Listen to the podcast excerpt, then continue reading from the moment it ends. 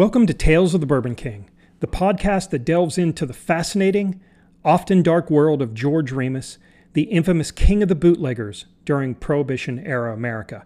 I'm your host, cultural historian, and biographer Bob Batchelor. In this podcast, we'll explore the life and true crimes of George Remus, a man who rose from humble beginnings to become one of the wealthiest and most powerful men in Jazz Age America. But his rise to the top was not without its share of scandal and violence, and Remus's story is both complex and fascinating. But there are no heroes. As a matter of fact, Remus's story is so extraordinary and unbelievable that many people thought my book, The Bourbon King The Life and Crimes of George Remus, Prohibition's Evil Genius, was fiction. Each episode of Tales of the Bourbon King will take a deep dive into Remus's life and the historical context in which he lived, the people that were surrounding him, the cities he traveled through, and the crimes that he committed. This podcast mixes history, biography, and culture with true crimes and 1920s analysis to provide the full examination of the infamous whiskey baron and his epic life. From his earliest days as a successful lawyer to his foray into the world of bootlegging and organized crime, we'll explore every facet of Remus's journey and the impact that it had on American history. And believe it or not, we're still feeling this every single day in modern America. But Tales of the Bourbon King isn't just about Remus himself. We'll also examine the broader social, political, and cultural landscape of the era. This will provide a rich and nuanced understanding of the Prohibition era, and we'll look at the gun toting henchmen, thugs, and diamond dripping molls who made up the Jazz Age underworld as well as the sometimes crusading, sometimes devious G men and influential political figures who were tasked with jailing Remus, even as they lined their pockets with his illicit wealth. So, rap three times on the speakeasy door, order a bourbon or gin, sit down with your girl in her flapper best, and listen to the epic life and crimes in Tales of the Bourbon King. Hosted by me, Bob Batchelor. Appreciate you being here. Bootleg King George Remus believed that the 18th Amendment was an immoral law, against the will of the people. In Remus's mind, any law that was corrupt could be broken, and break prohibition he did, on a grand, gaudy scale. What set the Bourbon King apart from other criminals, bootleggers, and crooks who were trying to make a killing off booze boils down to two words Kentucky Dew. Kentucky Dew was the name given to Kentucky bourbon, then and now the finest in the world. Before we proceed, though, a word about Kentucky bourbon. We could actually spend years or more talking about bourbon, so I'll try to keep the discussion at a high level. But if you'd like, pause the podcast here and go pour yourself a snifter. The only thing I like more than talking about bourbon is drinking it. I like mine with just a sploosh of water, sometimes two or three ice cubes. But I think that neat or just with a couple drops of water to open up the flavor really brings out the power of the drink. If you want to mix bourbon with something else, if you like a, a good hot ginger ale or to mix it with some other kind of ingredient, buy the cheaper stuff. Don't waste your good bourbon on a mixed drink.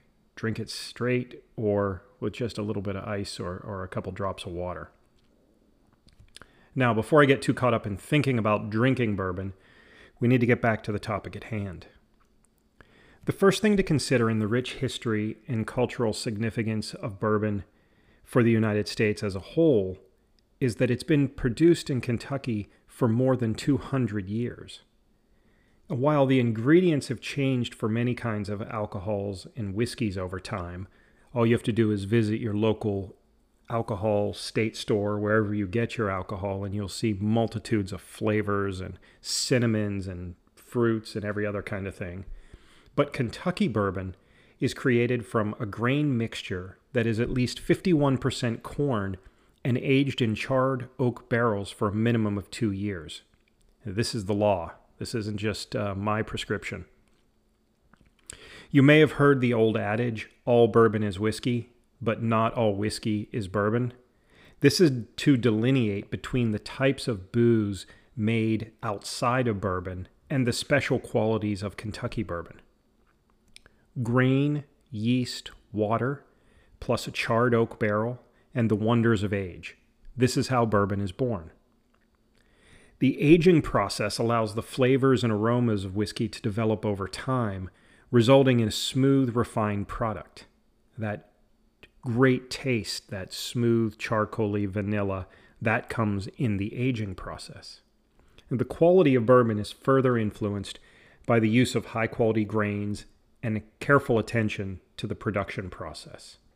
If you've had the opportunity to go to the Bourbon Trail in Kentucky and visit a couple of the, the many, many great distilleries, you've seen the rack houses, you've seen the aging process, you've, you've probably seen the giant stills. So much about the bourbon process is about quality and perfecting the recipe over time. The bourbon industry was thriving in the late 1800s and early 1900s prior to the passing of the 18th Amendment. Kentucky, like now, a major producer of bourbon, and the bourbon industry had a significant economic impact on the state of Kentucky. Of course, when bourbon was outlawed, like all alcohol during Prohibition, the moment that that clock strikes midnight in January of 1920, the distilleries are essentially worthless. They are worth almost nothing, the, as a piece of land, if that, because there was no longer going to be production of alcohol. And if there were, for medicinal purposes, that would be just in small quantities. So if you're a bourbon owner in 1920, a distillery owner, you better pray for fire or pray for something because you're basically public enemy number one the day prohibition goes into effect. As you can imagine, so many distilleries were forced to close. Some of them, people just walked away, uh, let the let the door hit them on the behind on the way out. If we jump forward just a little bit, after Prohibition is repealed in 1933, the bourbon industry was in a mess and it slowly started to recover but it also started to centralize. So, what was happening as a result of prohibition is that a couple major corporations came in and took over control of much of the industry. The independent nature was frequently destroyed, or those independent owners couldn't get back what they had previously.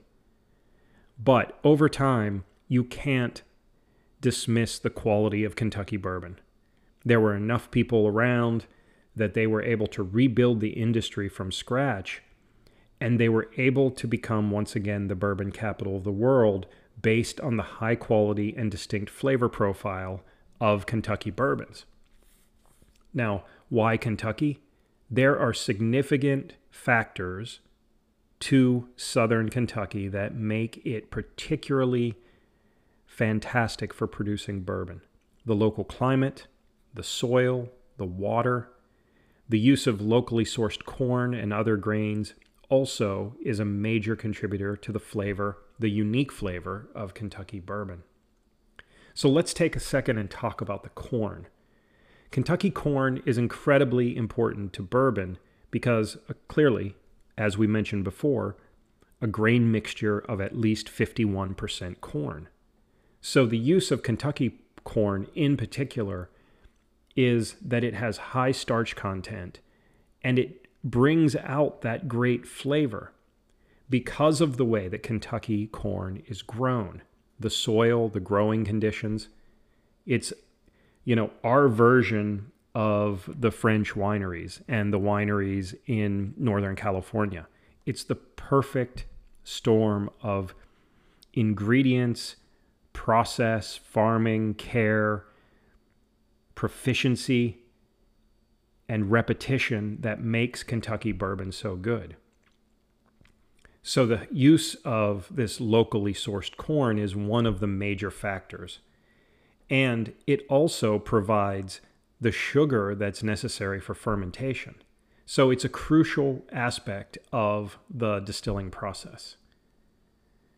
It's a quality, it's a taste that really influences what Kentucky bourbon tastes like and why people enjoy it so much. So, how do we get from Kentucky Dew to George Remus? The interesting thing here is that Remus, unlike so many other people who were trying to grab power during the early days of Prohibition, Remus determined to center his operation on selling the finest Kentucky Dew he could acquire by any means necessary. And as we unfold throughout this podcast, we'll look at what, what we mean by saying any means necessary. It meant that Remus would do anything to get his hands on high quality bourbon. But Remus took pride in selling the finest bourbons and alcohol that he could get, unadulterated, things that weren't going to kill people, not bathtub gin. But he had little control over what happened to booze once he sold it to bootleggers. They would come in where he ran a distribution depot called Death Valley. It was really like an, an armed fortress in the guise of a farm where Remus controlled his main operation about 13 miles northwest of Cincinnati. Bootleggers would come in and load their cars up huge exchanges of cash and be off. Off they would go. But Remus had no control over what they did with the alcohol next. Many of these bootleggers got into the business because they enjoyed the money, they were criminals, they liked the excitement of outwitting enforcement officers. Some of them did it for moralistic purposes or the fact that they agreed with Remus that prohibition was immoral. But when there's so much money involved, the desire to cut that alcohol, say a bottle of bourbon, a real bottle of bourbon gets sliced and diced up into thirds and then a bunch of fillers get put in, that would definitely change the flavor profile and what was happening to it. Um, but it enabled the bootleggers, whether they're big operators or small, to increase their profits. Some of these things that they added were drinkable, like molasses or a molasses filler. Some weren't, like antifreeze, industrial, industrial alcohol, other things.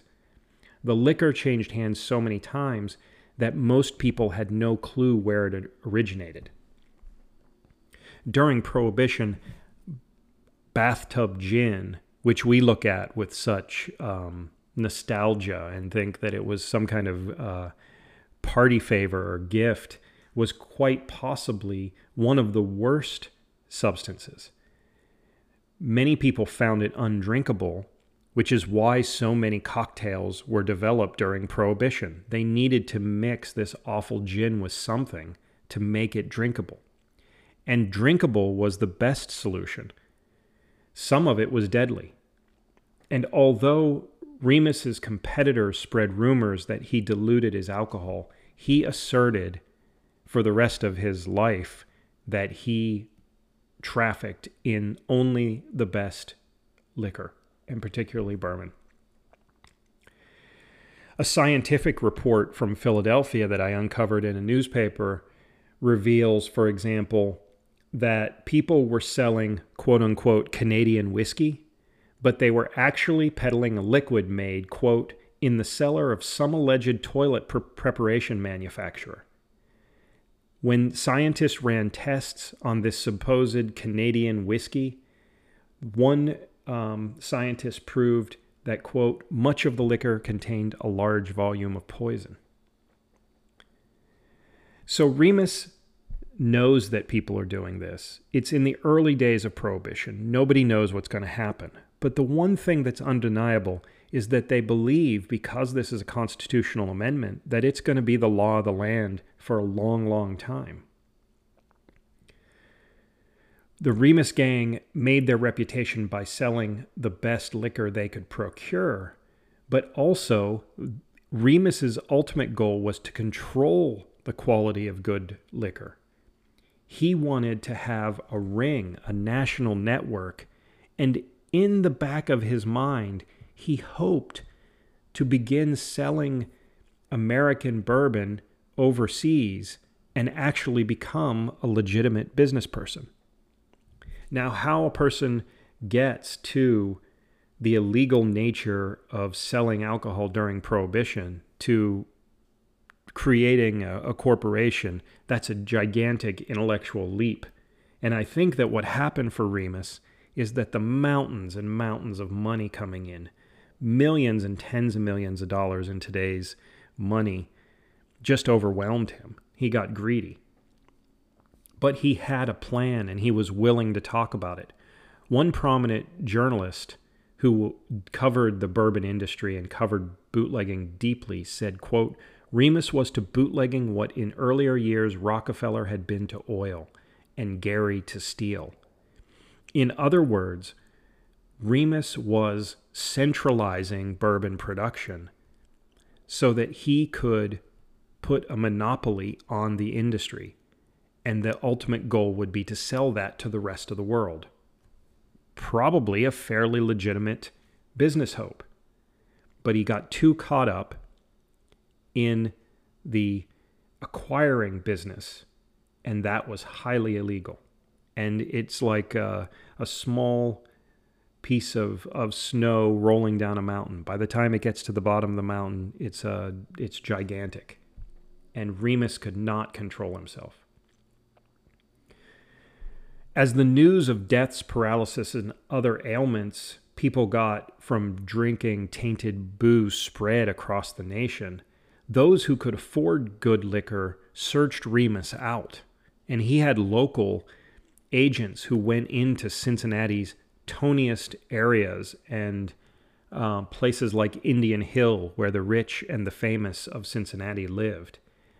And he had men who would deliver.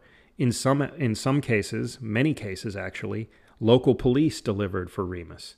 They got to skim off the top and that was because the wealthy were willing to pay any price for unad- unadulterated booze. So, this focus on selling unsullied liquor gave Remus a point of differentiation from all the other bootleggers, and it allowed him to coalesce a budding national empire and become the leader of an elite organization. So, how did he get the booze? If all these distilleries are closing down, what Remus did early in the days of Prohibition is he began either overtly or secretly acquiring Kentucky's most prized distilleries, along with those in Cincinnati and in Indiana. Because at this time, in the 1920s, particularly the early 1920s, Cincinnati was the center point of bourbon making along with Kentucky. And they're very close. It's all within a day's drive. That's why Remus set up there. Even in the 1920s with bad roads, Remus could get around to these different locations and shift booze from one place to another. Remus's ac- acquisitions included Pogue in Maysville, Kentucky, Old Lexington Club in Nicholasville, Burke Springs in Loretto, and many of you might know that Burke Springs is now Maker's Mark, Rugby in Louisville, Hill and Hill in Owensboro, Old 76 in Newport, and then he started finding out those places in Ohio. Clifton Springs, which is in Cincinnati, Edgewood, also in Cincinnati, and then made his way into Indiana.